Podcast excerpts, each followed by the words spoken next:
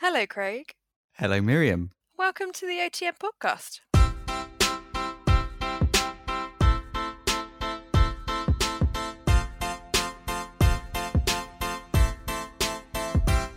Who have we got on today's show? So today we will be talking to Ida Burglow Kennaway and Nathan Peter Grassi of Nathan and Ida, amongst other things.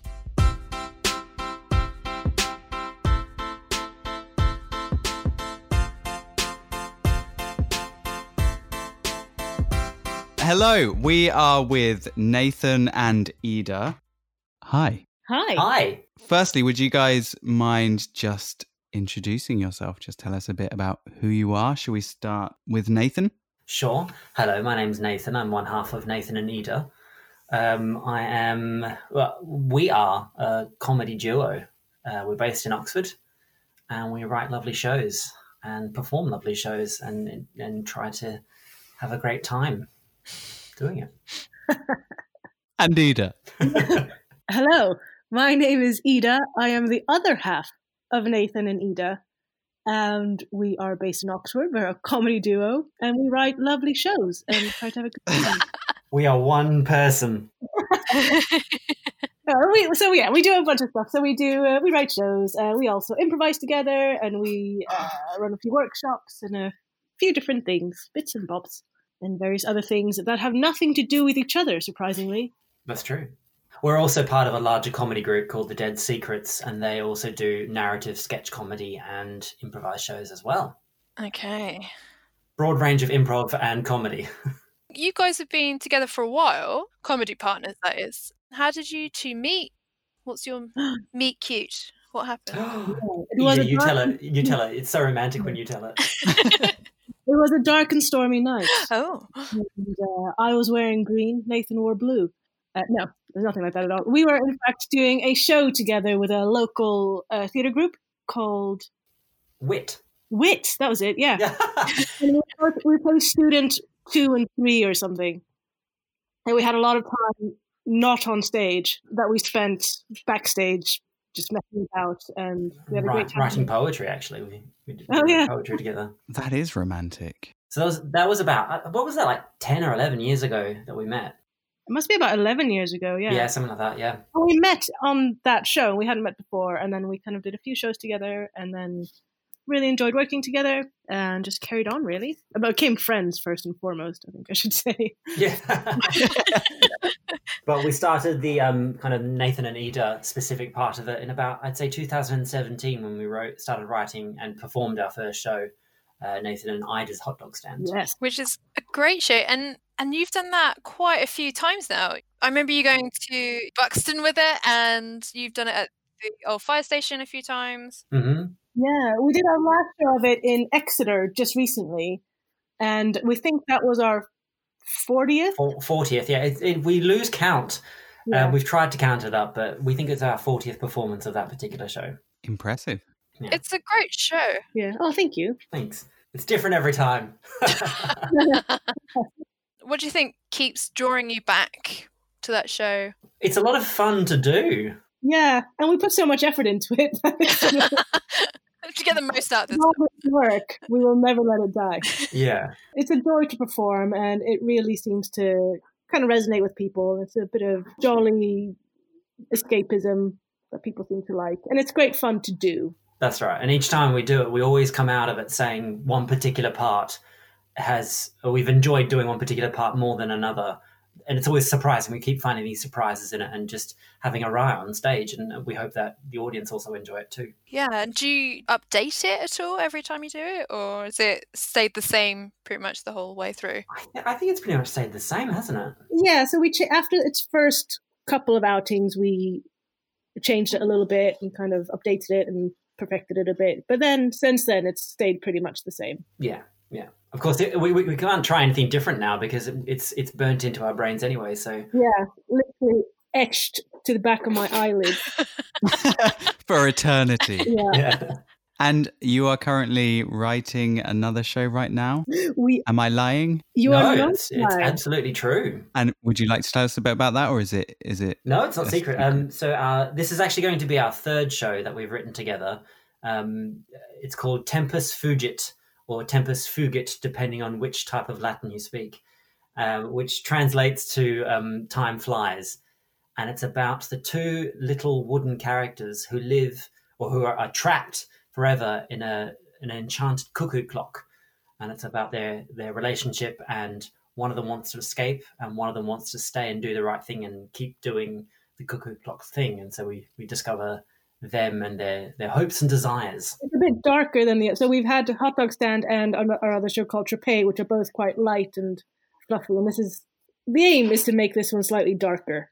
It's all it's very kind of it's got fairy tales, it's got some juggling, hopefully, it's got some choreography, it's got some wooden characters. I don't know. yeah. We're hoping to have not a full size cuckoo clock on stage, but an actual cuckoo clock made out of cardboard or, or something more durable on stage as well. Nathan always says we're going to make everything out of cardboard. And I always say that I'm going to put everything in my pocket. And then we end up with something in between. well, I remember in Trapé you were putting things down your top. Oh, yeah, a mustache. Obviously. Yeah, your mustache down your top. Yeah, obviously. So who's doing the juggling? Is that a new skill or is that something you've already had? Or? Ida is learning and she ah. is a master at it already. Yeah, we're doing some pair juggling. Some pair juggling. Not with no, pairs. Um, no, no, no, between the two of us. Yeah. Oh, oh, okay. yeah. Cool. Because I remember you guys coming along to a OTM singing class that I did, and you also did some tap dancing. Is it for every show you kind of learn a new skill, or is it? Yeah, we tried to. We've kind of gone that way. Yeah, or just having slightly something slightly new to one or both of us. Try to do things that scare you a little bit is always a good thing. I still remember that class, and it still fills me with dread. Oh no! Traumatized. oh no, you were great. You were great. We should do some more. I did do another um, singing class re- recently with Open Stage Arts, and um, that was also terrifying but fun. so, I've, yeah, I'm getting there with the singing. It's like speaking, but more melodic and in tune, which is impossible. How can you how can you no. speak in? Uh, no, it's I'm not. I'm already sweating. It's not really like speaking at all. It's totally different. Yeah, and quite a lot harder. Thanks, Miriam. Thanks. okay, I have a question. Oh. How are you guys both staying engaged with the arts right now? Well, I'm currently working on an audiobook that I'm fortunate to still have to do. And also a bunch of people from uh, the group of actors represented by my agents are kind of clubbing together and finding fun, different things to do. So, one is to kind of come up with something creative every week based on a prompt. One is doing kind of a silly or more serious self tapes every week, partly to kind of practice, but also just to kind of have a bit of fun. And they were talking about play readings and a few other things. So, there's a lot of around. I haven't really kind of immersed myself in it just yet because it's only just started, but um, people are doing a lot of things. And Nathan, same question to you. Um, I'm probably not doing as much for the moment. I think just I'm still kind of getting used to the adjustment, and I don't feel like I want to throw myself into creative projects just yet. So I've kind of, um, with you know, we, we started to write Tempus uh, just before the um, before everything changed.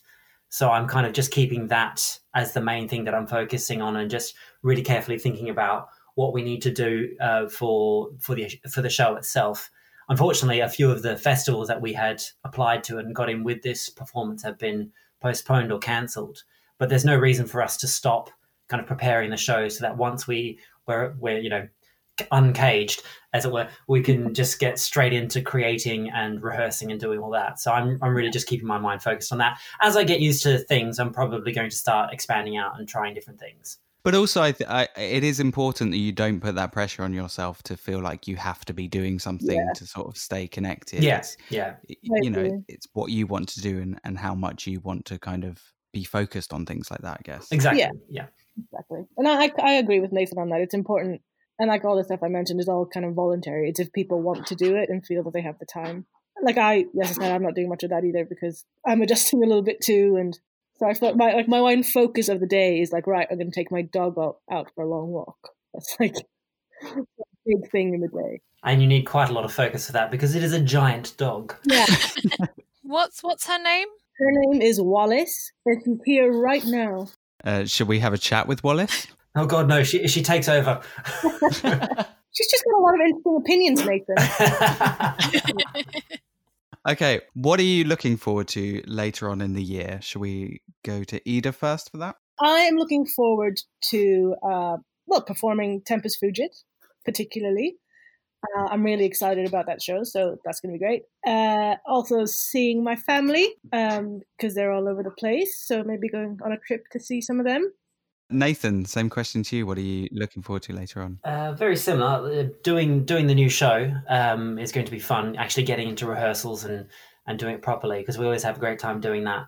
But also doing kind of the regular, ordinary things like going to a weekly tap dancing class or uh, going to theatre scratch nights. Just seeing um, seeing all the creativeness that has been in Oxford for such a long time, seeing it all come back and everyone just kind of settling back into this um, familiar way of working and just enjoying festivals and, and seeing shows and things like that.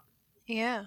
And I imagine having Dead Secrets back and yeah, well, our, our, monthly show back at the old fire station. We were planning on actually changing our improv show to a slightly different format. All right, tell us about that. Yeah, well, at the moment we do an improvised murder mystery, so it's you know many people die and someone has to solve it. And it's all based on audience suggestions. Many people die. They do, honestly, the, the, the body count in our shows is outrageous. um, and we were thinking of just having an alternative show, which we could also present based on a, and Ida's going to have to help me here, based on a, a, a particular improv style called. Well, the Armando is what we've been toying with. Yeah. But we've just been playing with that as a kind of kickoff point. We don't really know what it's going to be yet. Exactly. So we need to kind of work on it and create this new style. Um, but that was going to be quite exciting because we, you know, we love all working together as well. So it's always a lot of fun. For the uninitiated, what is that? The Armando, the Armando is uh, it's basically a series of scenes based off a initial monologue. So someone does a monologue, and sometimes people who do this kind of properly, properly, kind of sometimes bring in a a proper monologist. That's a word. Some monologues, and then the scenes are all inspired by that monologue in a very direct or indirect way. A series of sets of scenes. Do you guys think there is anything, any kind of games or improv games that you could recommend playing over something like Zoom or Skype or? Well, I know there are because I know there are people who are doing it. I think sort of improv over the internet is kind of developing. I've never done it. So before all this happened, I was teaching some improv at a monthly ca- class, and I was asked if I could do it online, and I, I, I just didn't feel comfortable doing that. But I know that there are people who do it, um, but I think it's quite limited because obviously a lot of improv games are quite physical, and you have limitations on what you can do. But there are a lot of kind of word based games that you could probably just play for fun or just kind of warm up games. So Nathan and I have a few games that we like to play kind of both as warm ups and for, for, playing, which are like Seven Things, Mind Meld. Simple things like questions yeah. and uh, half a script as well. And just what you were saying there, it, it's a good way just to kind of warm up to something or just keep in contact with people as well. And, and you know, if you're both writing something together, but you're writing it separately, meet up online do these things and then separate and then go right and then come back together again. But I, I, do know that places like the nursery and Hoopla and things like that are are much more advanced in this. So, like, if anybody is interested in it, they can look up those places and they probably have more direction. But yeah, it was sort of word based games, uh, questions. Alphabet is another one you could probably play. What's Mind Meld? Did you say Mind Meld? Oh yeah, I did. So this is it's good to play it in a group, but we've played it in pairs. And what you do is um, two people uh, face each other in a group, or if it's just the pair. And on the count of three, they each say a word. The first word that comes to their heads. It doesn't matter what it is. So someone might say tree, someone might say cupboard, and then you go count to three again, and they have to try and find the middle point of those two words. So it's in a, in a way, it's kind of word association, and you keep going until you say the same word at the same time, and then you can absolutely freak out when you do say the same word. and how many times has that happened where people, or do you always get to the end point? It more happens more often than not. Because everybody's trying to think. So if I say tree and Nathan says cupboard, we're both thinking, right, what's the middle point between tree and cupboard? And we would both say, end up saying wood, and then we'd you know you don't have to get it on the second go or even the first go um, but it's you know it's a way of just kind of keeping in tune with each other yeah. Sometimes it takes ages and sometimes it happens really quickly. So when we were doing it we had a weekend recently where we were kind of workshopping our latest show and we'd always do that as a warm-up. And we'd kind of have a few goes where we were like just getting further and further apart and we'd come closer then we'd come apart again. We get really frustrated and then we try again and then we got it on like the second word which we were like yeah that counts so we also have um, some uh, some awkward moment questions for when we run out of uh, questions. okay. it's our awkward moment, not you. Don't worry. Okay. Do you have a favorite quote from a film or a play? Oh. Uh, all, all of these ideas rushing into my head. I've got one. I've got one. Yeah. It's, Right. Oh, I can't remember. Miriam might be able to help. It's from a Shakespeare, and Okay. actually is quite uh, pertinent for the moment. It's just it's it's just simply stand farther off. you can just say that, stand farther off, and it's really suitable for right now. which which which Shakespeare is it? Oh, Uh, I'm now going to look it up so I can look really intelligent. yeah. So another awkward question. hmm If you could create your own holiday, like Christmas or fireworks night, what would it be? chocolate day And what would happen on, on chocolate day? Uh, i'd eat lots of chocolate Just you. Yeah. I mean i knew people could join in but i mean to be fair every day is chocolate day in my life There's a special holiday for it I like the idea that we're all celebrating your chocolate day. we'll bring you chocolate. I would suggest an actual, you know, kind of fancy dress day where everyone has to wear fancy dress. And I, I'm saying this mainly because I know that Ida hates fancy dress. And each year could be themed. There could be historical people or um, National Dress Day or whatever. And I think it would be great fun to have people just dress up. Well, we could have. Is it World Book? World Book yeah, Day? it's World where Book Day for kids. Kids get to celebrate that. I want that to be for adults. We can have an adult version Well, so from adult books like Fifty Shades of Grey or from something. from adult material. Not sure, not sure. Apparently, International Chocolate Day this year was Sunday, the 9th of February. Oh, it exists. who decides these things i want to know like there's no national day for everything there is. There's actually a National Hot Dog Day. What? And I'm going to find out when that is right now because it's in my calendar. it's in your calendar it is in my calendar, so I can tweet from the account about hot dogs. Hot dog. National Hot Dog Day is the 18th of July. 18th of July. Right. Yeah. coming up We can all put that in our diaries. We could make, we could turn it into an OTM thing. You know, everyone tweet us your hot dogs. Yeah. Or we can mix the two, and everyone has to dress up as a hot dog, Or a chocolate hot dog. a chocolate hot dog. One day I will own a hot dog costume. no, no who wants that We all do, Ida. okay, right. Another awkward moment question. Mhm. Before that, I Yeah. found Prithee Stand Farther Off. Ah, what's it from? Okay, so it's from The Tempest, That's it. and um, it's Stephano to Caliban. That's it. Yes, because I was Stephano in in, a, in once. And he says, Now forward with your tail, prithee, stand farther off. And then, like, his next line is, Stand farther, come proceed. That just came out of my mind. I just thought of it, and uh, yeah. that's really clever i'm It is. i'm really impressed Thanks, Ida. Extensive Shakespeare knowledge, Miriam. if you could be any kind of tree, what would it be and why? Ooh. Well, oh, well, I could not be a pine because I'm allergic, so that would be foolish. that would be foolish. I do like, oh, I like a good solid oak. I also like a weeping willow, and I enjoy a birch. Mm. Mm. So I might be a birch. I think. I would. I'd want to be something sort of useful, but not not just there for farming, like a plum tree or something. But maybe also something uh, uh, like a native Australian tree, like a, a eucalyptus, or just being very nostalgic, or or a boab, a boab tree. That's what I'd be. A boab tree? A boab tree. What do they look like? They um, so they start out looking like normal trees, but when they get really old, they kind of, their their trunks expand into almost uh, kind of an oval shape, and you might recognize them from uh, the Little Prince. He farms boab trees on his moon, on his asteroid. I didn't expect this tree knowledge from you, Nathan. I Oh. don't know why. Oh, uh, yeah, my dad knows a lot about trees, and uh, uh, when we're on long car journeys, he used to tell us uh, all about the trees, and uh, so we know everything about trees. Okay. We used to have a eucalyptus in our house when I was living in Southampton, and uh, it would shed its leaves in summer because it still Oh. thought it was in Australia. Oh, that's so sad. It was a lovely tree. In what instance is it okay to slap someone with a fish?